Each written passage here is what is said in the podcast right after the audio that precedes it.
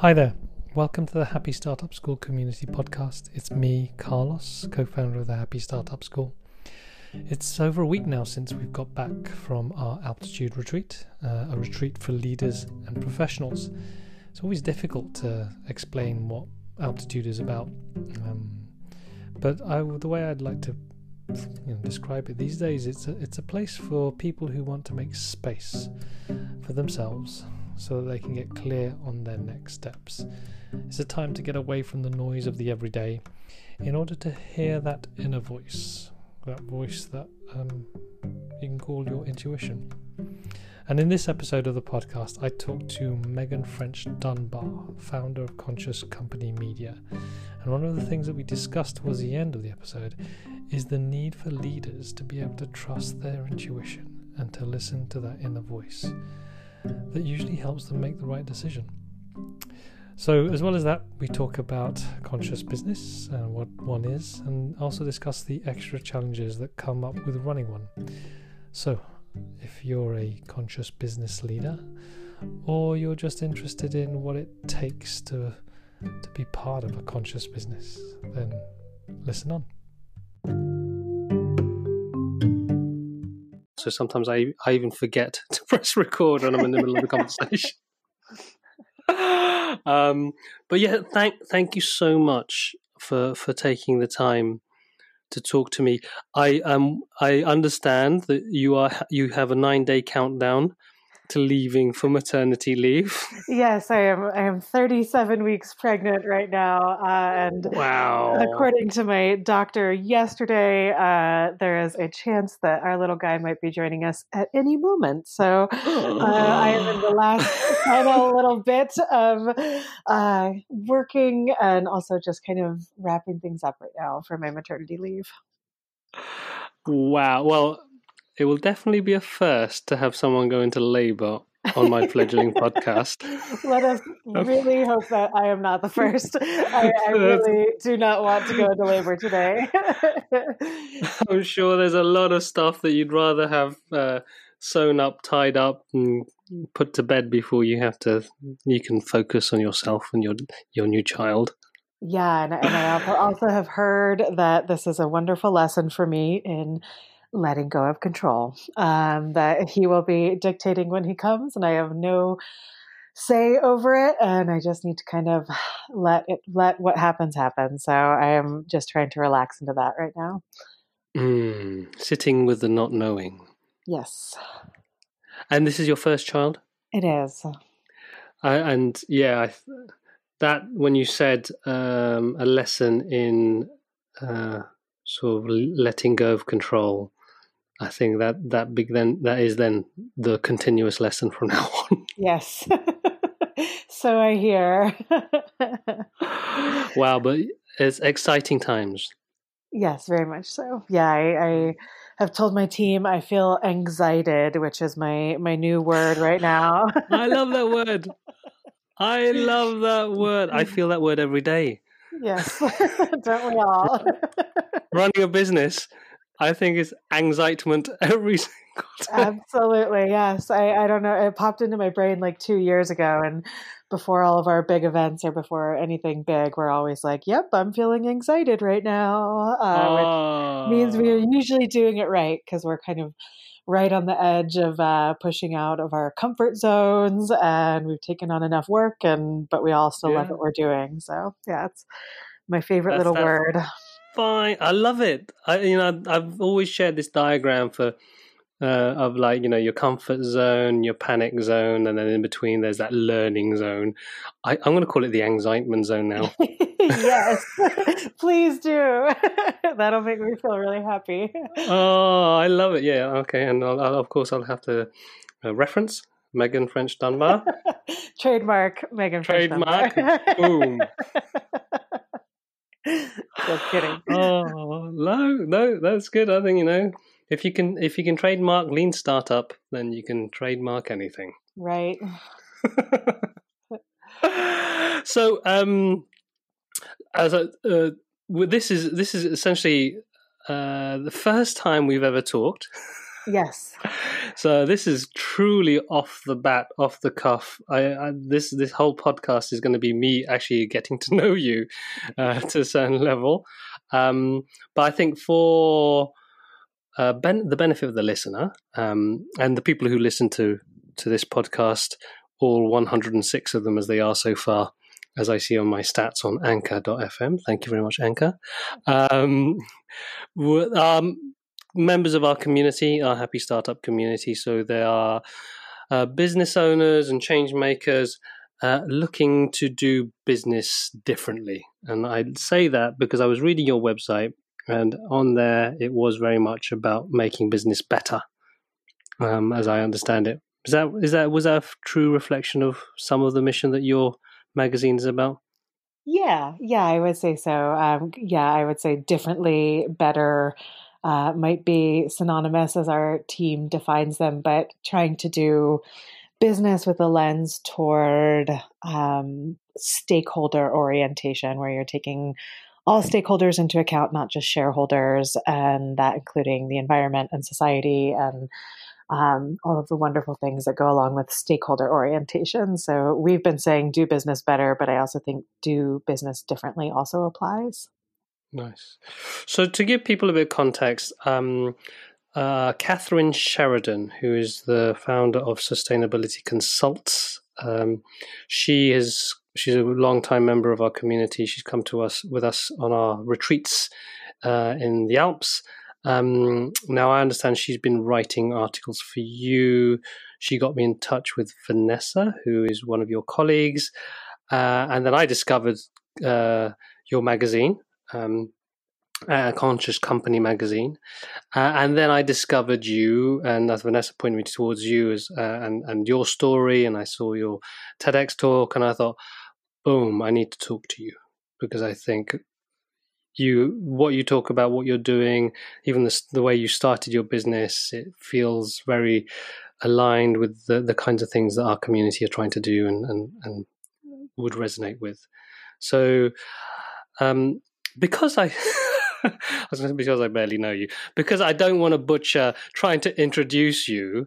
Um, for the people who are new to Conscious Company magazine and new to you, um, maybe give us a little bit of a story of where you are now as a person and uh, and also as your company, and then a little bit of how you got there. Sure. Um, so, where I am now as a 37 week pregnant CEO sitting in my home office, uh, uh, we, so I'm the CEO of Conscious Company Media. We're a wholly owned subsidiary brand of a larger parent company called Intentional Media. We were acquired in December of 2017 and the main product sets that we put out. We have Conscious Company Magazine, which you've referenced. Uh, mm. We have the World Changing Women's podcast. We have the World Changing Women's Summit, which is a live convening of um, female business leaders who are all, again, trying to do business differently or doing business better. We have the Conscious Company Leaders Forum, which is also a convening, uh, bringing together uh, leaders of all from all different walks of life, uh, all business leaders who are trying to do business better. We also have Spectrum, which is a conversation that we're just launching in June of this year in Atlanta, Georgia, in the United States, to speak about how to create a more inclusive economy where we're bringing in more founders of color. Um, and then we have content online. And so we call ourselves a media company, but we really focus on putting, producing content and convenings around doing business differently with a specific lens on the, t- the two areas that we really, really care about are racial equity and women's equality. Um, so that is where I am now in terms of how I got there. Uh, it started just over five years ago in Boulder, Colorado. I had done my MBA with a focus on sustainability at Presidio Graduate School here in the States. And I had a friend who was also studying to receive her MBA with a focus on sustainability. And we just had one of those fateful dinners that most entrepreneurs have their story where the seed was planted, and ours was at a pizza place in Boulder, Colorado. And she just asked me the question why doesn't a magazine exist for our community, for people who want to talk about sustainable business, conscious business, um, you know, whatever we want to, purpose driven business, mission driven business, whatever term we want to use. And I had been working in the publishing industry for all of five months and had enough knowledge to be dangerous, I guess. And uh, I was 29 years old, so enough hubris and naivete to believe that I could do something like this. And it was uh, the perfect storm of all these wonderful things. I got fired that same night that we had the idea for the magazine. I, I mean, it was just this crazy story of all the things coming together, pointing me toward I should launch a print publication about sustainable business. And so we did that through a series of crazy events. And on January 1st, 2015, our magazine Conscious Company, which is our flagship product, was picked up by every Whole Foods in the United States. And it kind of put us on the map. And from there, we've done all of those other delightful things that I previously mentioned in terms of the convenings and content. Wow. So, um, with the you, you just have a range of things that you're doing at the moment. So with the, the events, the podcasts, the the content, there's online, there's offline, as I understand it, and you have a community. Is that correct? An online. We community? do. Yeah, we have membership uh, for seven dollars a month. Uh, we have wonderful humans all over the country and all over the world, in fact, who sign up to be members of Conscious Company, and you receive a issue of the print magazine. And then we also have a monthly business leader Q and A call where we bring in someone from our community who we feel has great insight and wisdom, and you get to do a live Q and A with them for an hour. Um, it includes all of our online content as well as kind of special discounts to our events and to our sister brand events as well. Mm. Wow. And so that sounds like a lot of stuff. You're telling me. yes, it is. And I say that because we're guilty of very much the same kind of thing.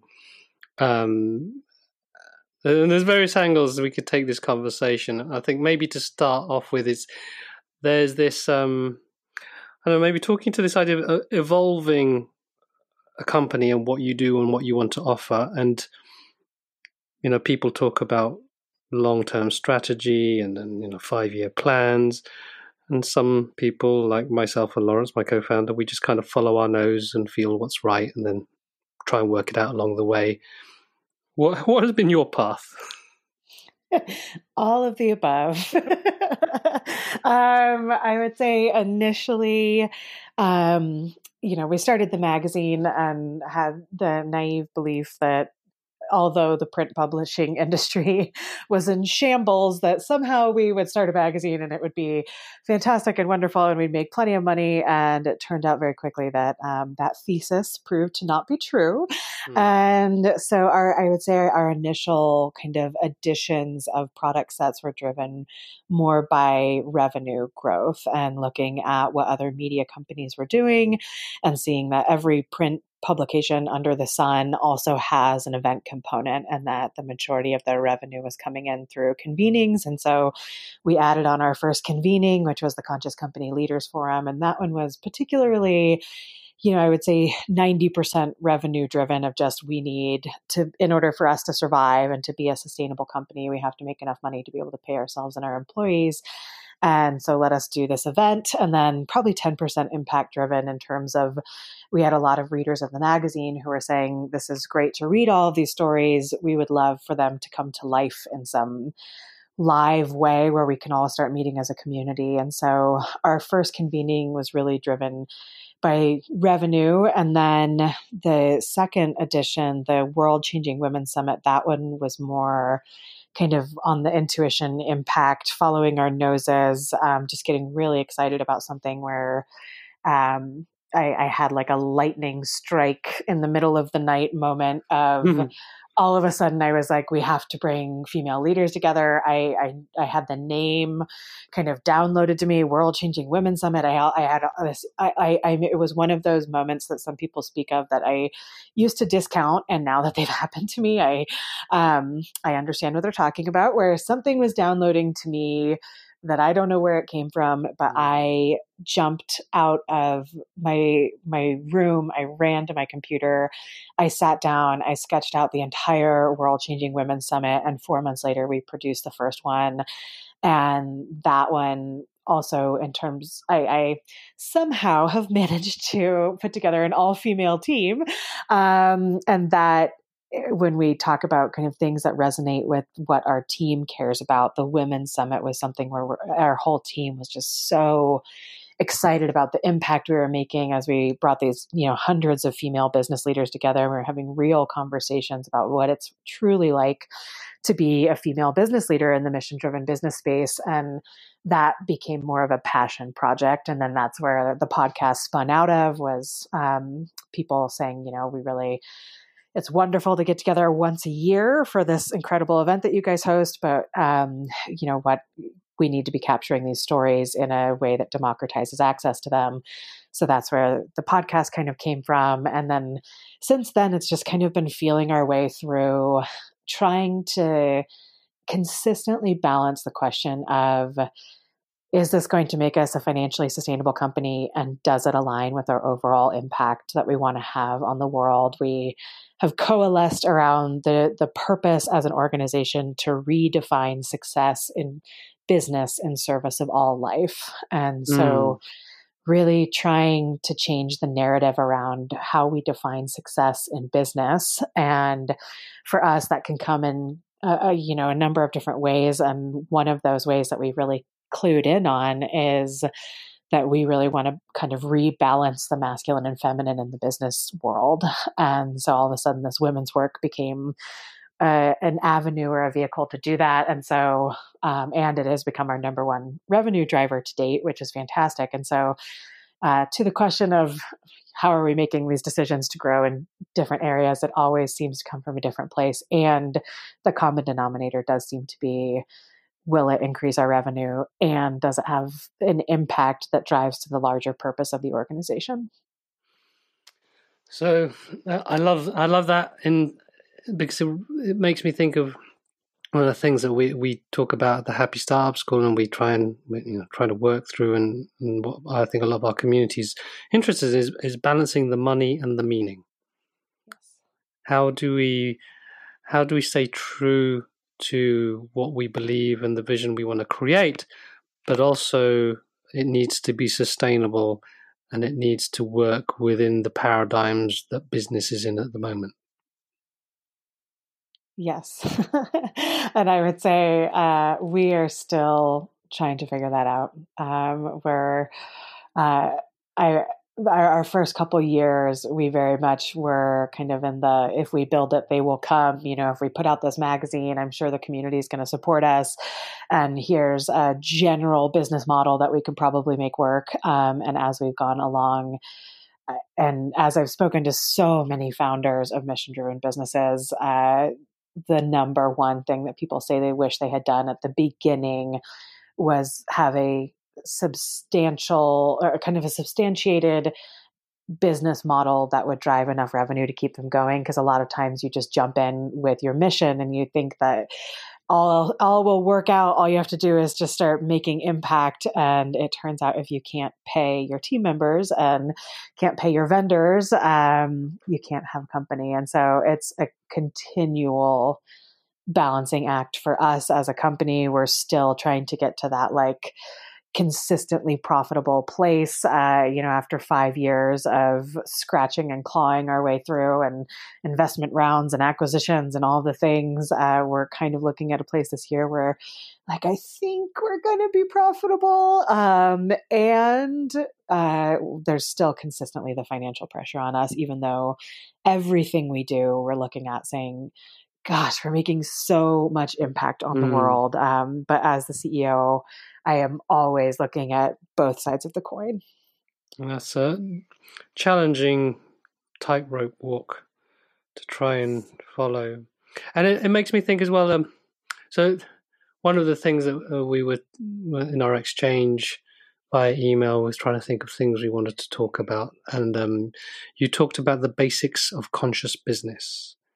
Is this is this is this part of it, or was, does that connect with what you're talking about in terms of balancing the money and the meaning?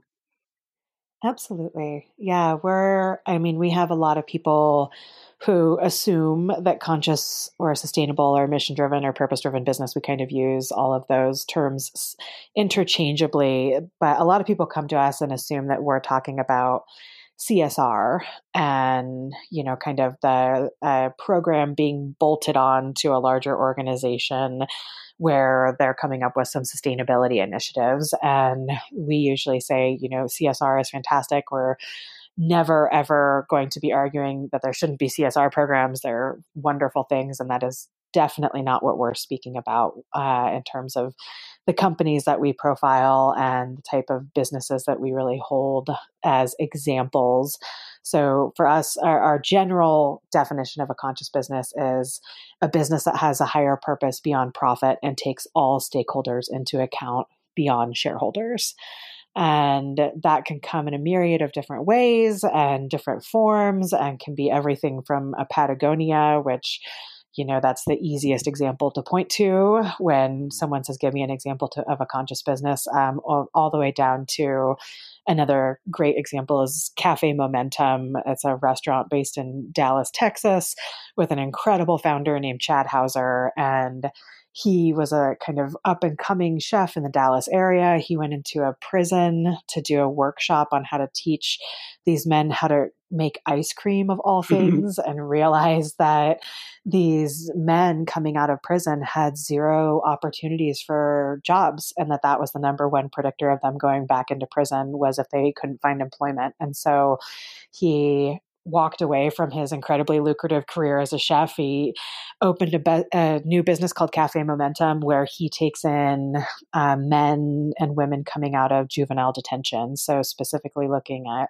the younger population so he can get to them um, in kind of their formative years. And he does job training with them and leadership training. And they go through an entire year long program at Cafe Momentum where they learn how to be servers and managers and do all of these things. On the back end, he has caseworkers and social workers that are really helping them get their feet on the ground in terms of financial training and all sorts of everything that they need and he's reduced the recidivism rate of the population of those who go through his program down to 7%. Mm. Um, and so, uh, and I could talk about examples of conscious businesses all day, but when you ask kind of, it's, it's, it is walking that line between being a financially sustainable company and having that higher meaning and being super clear on what that higher purpose is of your organization. Um, and I would say in the first couple years of our organization, we just we knew we were making an impact. We didn't know what that impact was, and it wasn't until we got really clear about our purpose as an organization that I felt we were all kind of rowing in the same direction as a team toward this redefining success in business and service of all life. Mm. So when you were talking there, um, it reminded me of a conference I was at yesterday in London called Beyond Good Business. And the purpose was to bring social entrepreneurs together with social impact investors. And one of the speakers there was talking about the purpose of capital. Uh, and there was something around when you invest, uh, well, social impact investors are still using metrics of ROI and and and very simple or simple, but numerically based ways of determining success in a business. Hmm. And there was something around, but there's stuff beyond that. There's other things that are important when you're investing in something that's socially impactful, conscious in this case.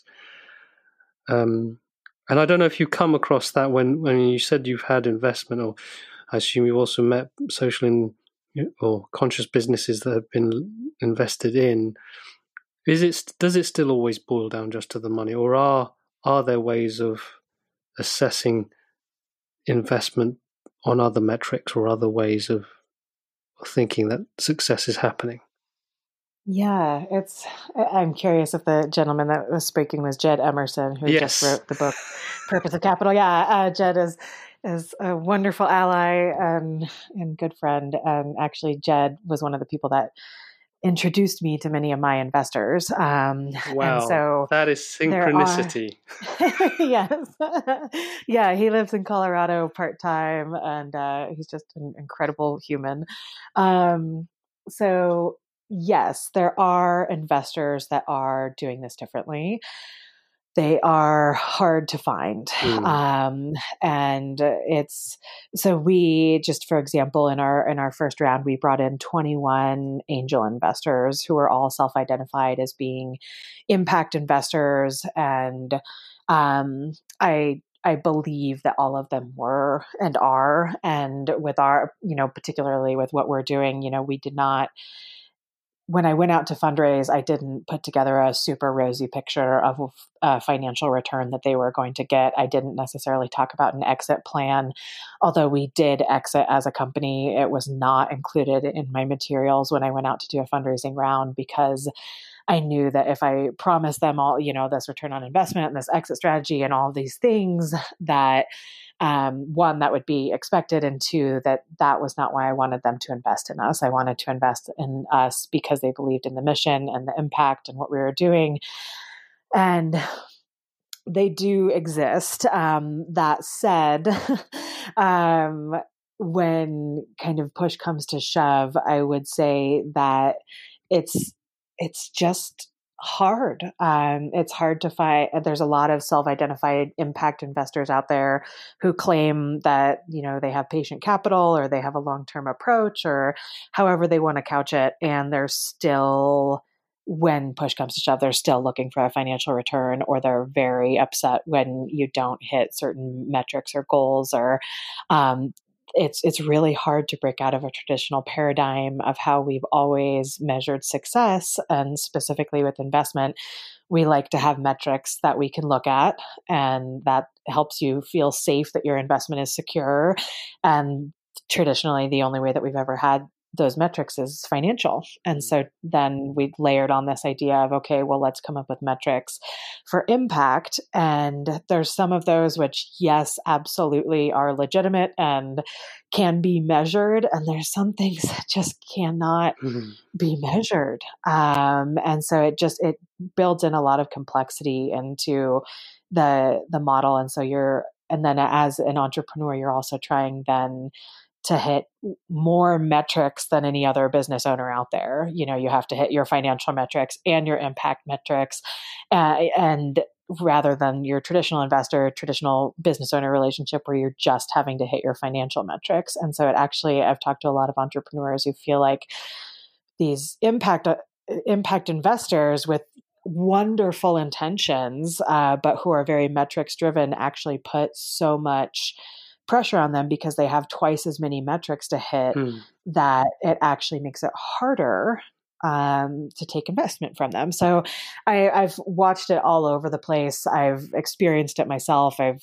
you know, I, I run a, a, CEO group where we get together once a month and we talk about all of our investors and all the things that we're all dealing with. And I have seen everyone from the most patient, uh, you know, long term introspective, kind investors that you can imagine, and then folks who tout themselves as impact investors and then are the ones that are actually like really putting the screws to their entrepreneurs and uh, making life even more painful than a traditional investor would. So that is a long, rambling answer that I don't know is particularly helpful. Um, but I think everyone's kind of trying to wade through this muck together and try to understand how how do you call yourself an impact investor if you don't have metrics that speak to that impact but then also how do you measure things that are completely immeasurable mm. um, like employee satisfaction and and morale and you know you can try to measure those things but it's just um, it's a really sticky situation.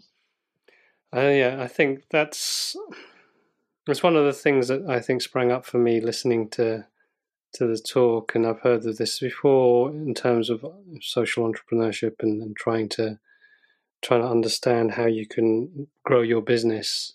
Um, and the thing, it feels like the thing about money is just a very easy metric to understand. Everyone knows it. It's mm-hmm. quite, you know, it's black and white. You're making money. You're not making money. I'm getting a return. I'm not getting a return. Yeah, there's there is very room. There's very little room for ambiguity there. Um, so there's, I think, for, from your answer, what what people I, I hope listeners can get out of it is like you need to go into this with eyes wide open. Um, and there are there are you said there are people out there who will take the long term view, but you said like you said they they are few and far between still, and there's still a systemic issue here. Absolutely. So we, we yeah, and I, I mean we uh, the one of the pieces of advice I get most often when I interview founders is you should be interviewing your investors just as much as they're interviewing you. Mm. And a one one bad apple in your investor set, even like if you have that gut feeling about an investor that he or she is not walking the talk or is is really going to be a pain, um, they can in fact become one of the sorest spots that you have as a business owner if you take them on and it's so tempting because in the times when you're raising money you need that money so badly. Mm. and you're you know it's such a relief when you get it and you're willing to say yes to almost anyone. And then but if you have that gut feeling about an investor um, listen listen listen. Now it's quite interesting. There's a couple of things now that popped up to now making me move towards a different part of this conversation around consciousness, spirituality, business, and the entrepreneur. And a few things that came up when you were talking. Firstly, when you were talking about the summit, the the I forget the, what you call it, the, the one where you just woke up and you it downloaded from somewhere. So even yeah, the, the World Changing Women Summit. the the phrase "downloaded" just stuck out for me. Um, me talking about this conference I went to yesterday, Jed Emerson, and then you saying he's a good friend and he's introduced you to a lot of people. That weird coincidence thing going on there, uh, and this also this as an entrepreneur, how you hold yourself because we can get sucked into the highs and lows and stresses of running a business uh, how you how you can how looking at the world differently can help with that. I don't know if i'm making sense here. I'm trying to think about how as a conscious business owner you look at the world in a different level but that also means changing your the way you look at the world yourself in your own eyes. Mm-hmm. and maybe that's a spiritual thing or something else. I don't know. I'm scrabbling here. Does that does anything of that resonate? Yeah yeah. I'm, I'm happy to i'm happy to riff on that for yeah. a minute. Um and I, I fear you might get another rambling mm-hmm bordering on incoherent answer like I just gave to the impact investing question. But uh, I it's it's been such a beautiful journey over the last five years. I have watched myself just um, I have orchids on my desk right now and I'm looking at them and, and the word that comes to mind is blossom and mm. and in terms of the consciousness and the spirituality aspect of things I like I said when we founded the company I was 29 i was you know pretty fresh out of grad school. My kind of consciousness and spirituality practice was fairly nascent and um, just uh, unbelievably reactive and emotional and defensive and things were happening and I mean, entrepreneurship is not for the faint of heart. It is a. Uh, I, yesterday, I did a podcast where the woman said that she felt like she was a, in a pinball machine, but she wasn't the levers or the buttons or anything. She was, in fact, the pinball itself. um, and she's been running a business for thirty years, a very successful business. And I was like, yeah, that's that's pretty similar to how I felt. You know, the first bit was like a pinball. I, you have no, you have very little control over what's going on with you. Um, my first few years were just, I, I would say, I my emotional development was wasn't caught up to what it needed to be in order to be a leader of a company, mm-hmm. and um, a series of just really really hard events with uh, you know our acquisition and my co-founder and I split ways and uh, we've we've been through we've really been through the entrepreneur's journey over the last 5 years and one of the larger things that's happened for me uh, as a human, as a part of that, is just recognizing the need to develop myself first before I would go back into the arena and continue leading the team. And so that has looked, uh, I've right now I'm in uh, something called the Stagen Integral Leadership Program, uh, which is a year long program with other CEOs around the country. Um, I do a ton of kind of Buddhist work. I do, I run a women's CEO group and we meet once a month and support each other. Um, I work with a coach uh, every other week. I, I, I've just poured on the kind of personal development work, which has really helped me move from reactive to proactive in terms of the consciousness side of things. I think I think consciousness really is being aware of what is going on around you rather than being completely consumed by what is going on around you, being the witness and trying to, at the very best that you can, develop some even if it's a breath that you can take in a meeting where you move from reactive to responding. Mm. Um, that has just been a massive shift for me of just listening, responding, being aware of my emotional state as much as I possibly can we even name it in meetings. We there's a book called The 15 Commitments of Conscious Leadership by Diana Chapman and Jim Dethmer of the Conscious Leadership Group. And I gave it to every single person on my team. And she has this this um, both of them have this kind of um, model where you can say I'm above the line or I'm below the line.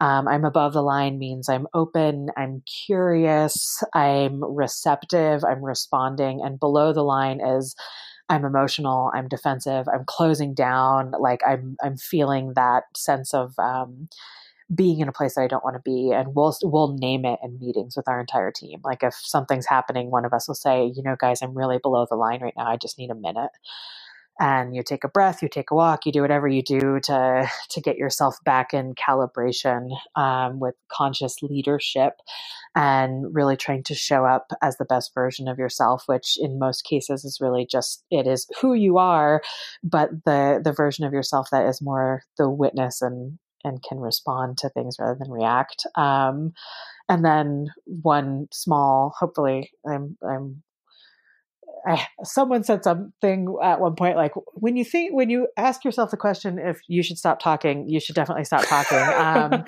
and i'm just going to keep rambling. Uh, i'm going to disregard that my advice at this moment but the the spirituality component which is a, a little bit different for me than the consciousness side of things mm. consciousness is like something that can be developed. Um, spirituality is, a, is kind of a whole other realm that i'm still exploring but I interview hundreds and hundreds of business leaders for my work, and I have over the last five years. And one of the most common things that people say to me across the board is listening to their intuition and their gut. Mm. And at the moments in their journey where they didn't listen to their intuition or their gut or their inner voice or whatever you want to call it, that those are almost always the times in their careers where they look back and see a mistake was made, a failure happened, or a huge learning lesson or something that they regretted. And it has only been really in the last kind of two to three years that I've really taken that to heart and under trying to understand what does that mean for me. I kind of call it like an inner voice, an inner wisdom, something when I said something downloaded to me. I, I just listen. Um, and a lot of that time is just when you get really quiet, when you're journaling, when you actually take space to stop thinking about your business and you're on a walk. It's those times where you actually free your mind you'll have these little intuitive hits that happen. I don't know what they are. I don't like to label them as God or the universe or anything. I don't know what they are. Um, I know that I have experienced quite a few. And as I follow them, they always lead to the most magical places. Um, and we we have this incredible kind of wisdom teacher named Tara Nicole Nelson who's spoken at a number of our events. And she said, with your inner voice, if you, the more you listen to it, the more it speaks, and the more you ignore it, it, it the quieter it, it will become. Mm-hmm. And so I have been really, I wake up every morning. I have a great meditation practice with my partner.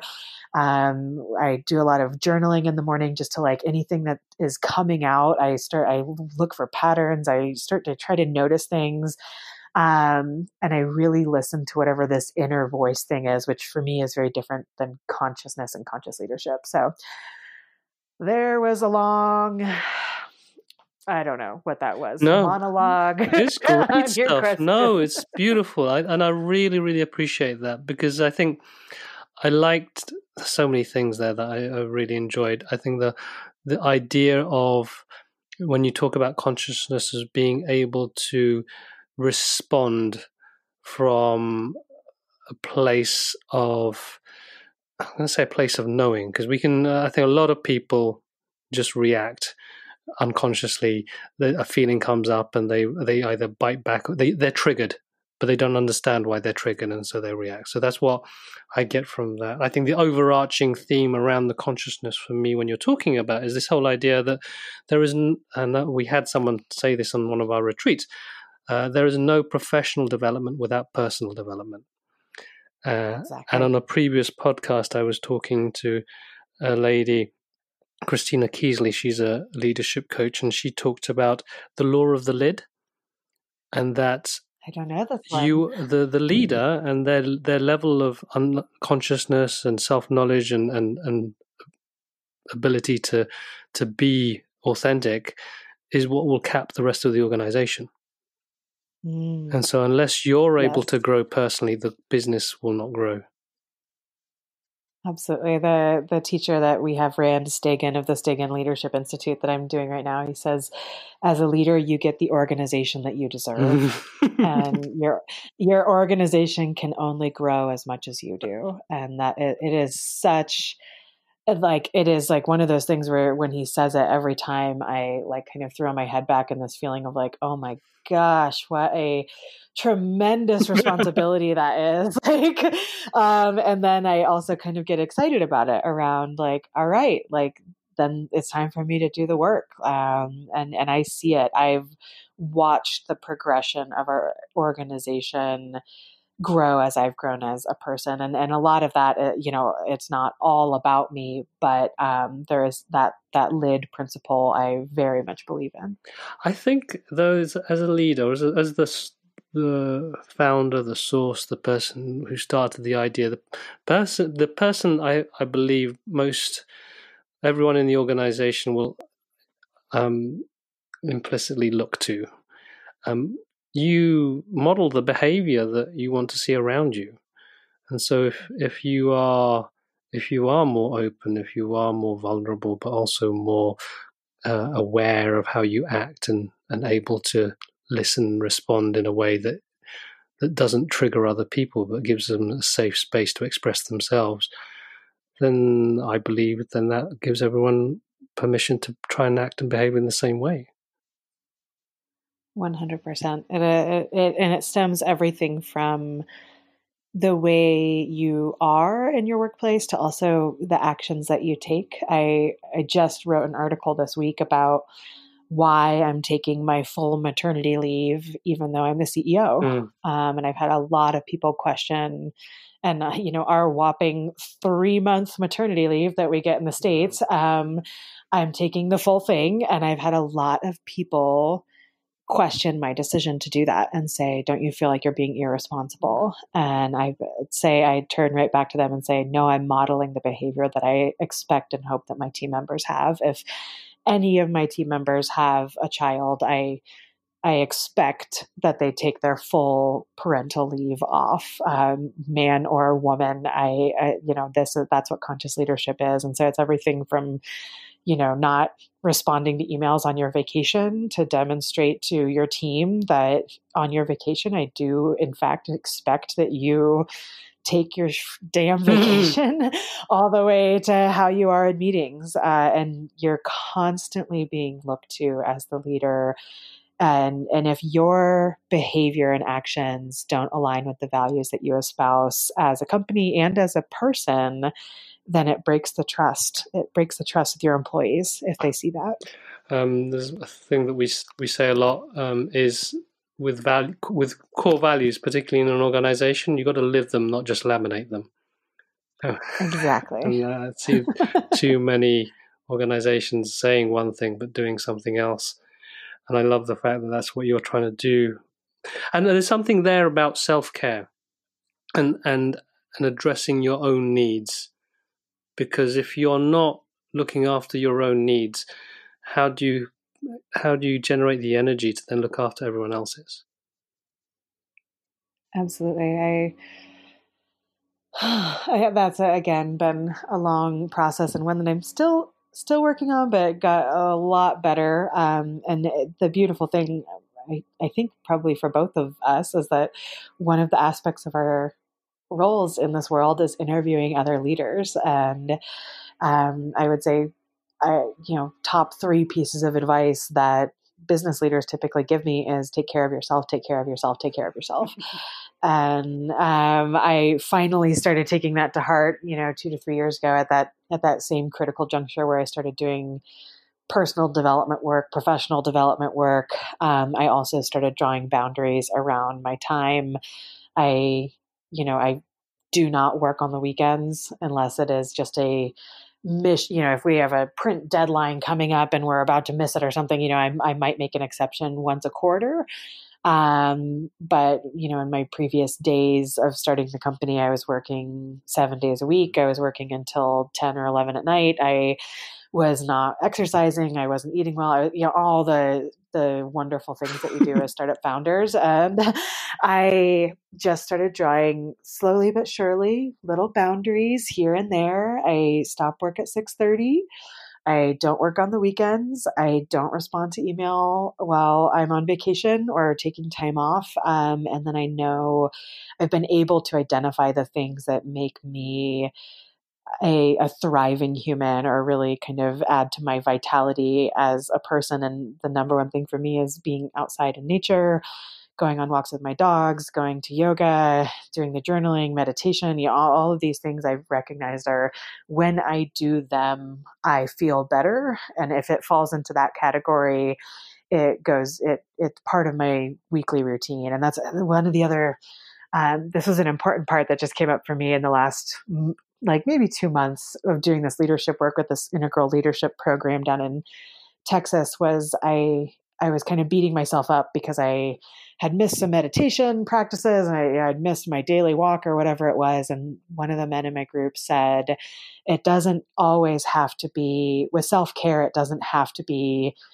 100% of the time even you know we we often have this perception like if it's working out that if i miss a workout i should beat myself up and damn it you know i didn't work out every single day this mm. week but he was like if you work out once a week applaud yourself. If you work out twice a week applaud yourself. Like it's it's about just taking little steps towards self-care.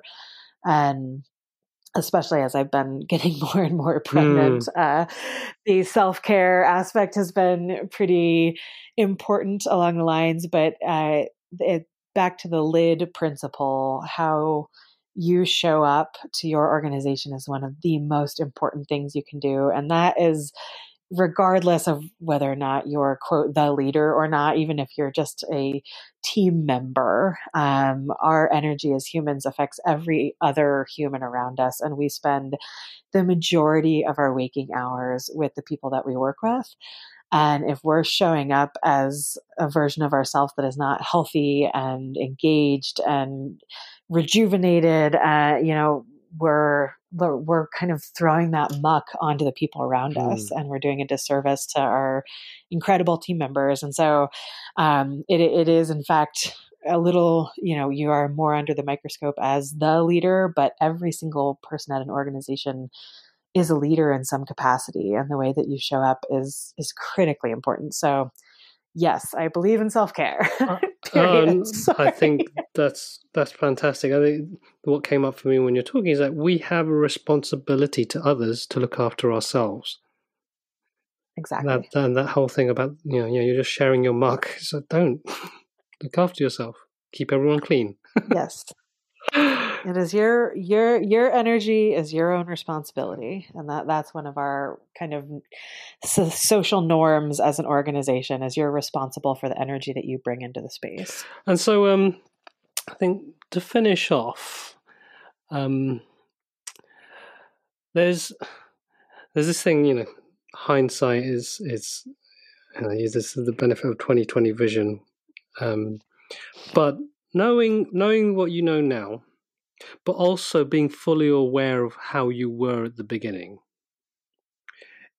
Because I know one of the things that I, you know, we, with our community and people starting up, we try and tell them, okay, you know, you're going to take it slow or try not to do that.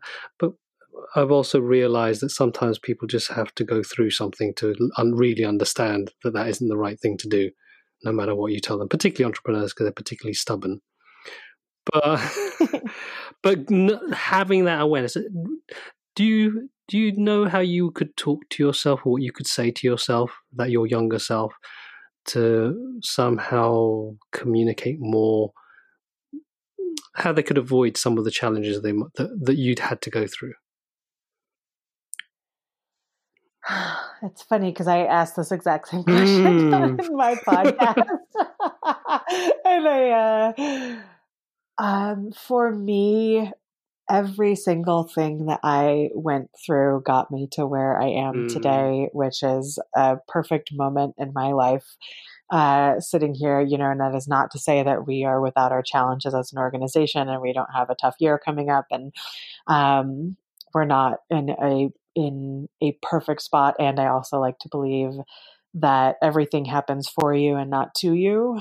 And every single thing that I went through um, in the five years that I've had this company, especially in those first two, we I, I just can't even imagine where we would have been if I had done anything differently. Um, I think that the only thing that I really wish that I could gift to myself as a younger entrepreneur would not necessarily be a you know, here's how to avoid this mistake, this mistake, and this mistake, because I do believe you often, you most often just have to go through them in order to learn the lesson. Um, and they they always like, even though they're the hardest times, they often lead to the weirdest and most unexpected magical outcomes that you meet a person like you know Jed Emerson is, Jed Emerson is an example of that for me. You know, like uh, going out and fundraising and meeting Jed, and that being a really hard time, just trying to fundraise as a woman for a media company, and um, kind of acts of desperation led me to Jed, and I never would have met him if we hadn't gone through that really rough period with our fundraising. But the one thing that I really wish that I could impart upon my younger self and that I really try to gift to other entrepreneurs who are just getting started is to not hold it so heavily um, and to to bring levity and joy and fun into what you're doing. Um, I I remember, you know, I've, I've, I had moments of where I was having panic attacks and I was having chest pains as I was going to sleep and having entirely sleepless nights as a young entrepreneur where it felt like my company was everything in the world to me. It was going to fail. And, you know, we were, you know, 30 days away from not making a payroll or what, whatever it might be. And, I held it so heavily and I took it so seriously that I very I very rarely enjoyed the first few years and I I, I just wish that that was something that I had done a little bit more was yes we were things were serious. Yes we were in charge of other people's livelihoods. Yes I was stewarding you know the resources of 21 investors. We have a national print publication. You know there there were quote high stakes with a lot of the things we were doing.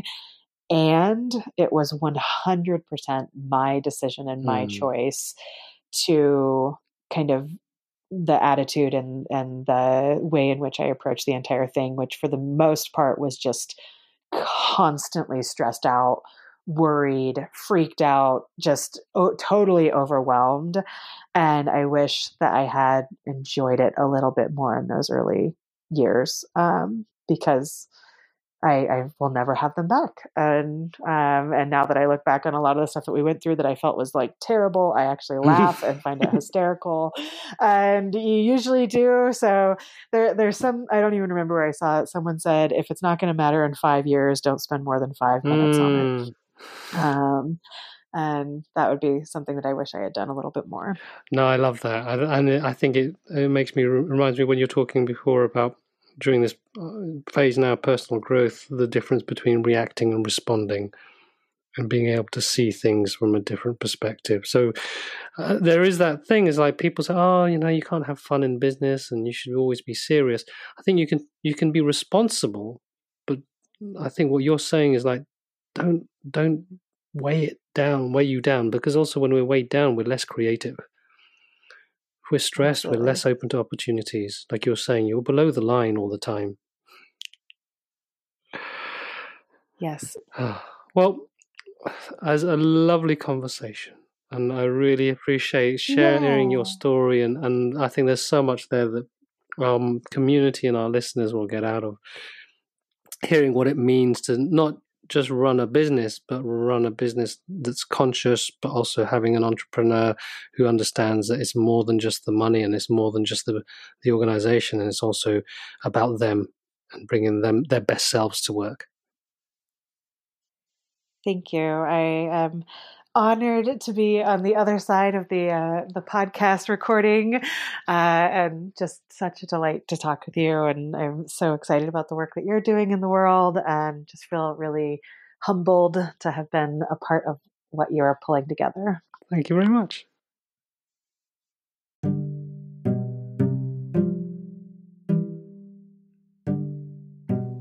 Thanks for listening to this Happy Startup School community podcast. If you want to find out more about what we do, then check out our website www.thehappystartupschool.com.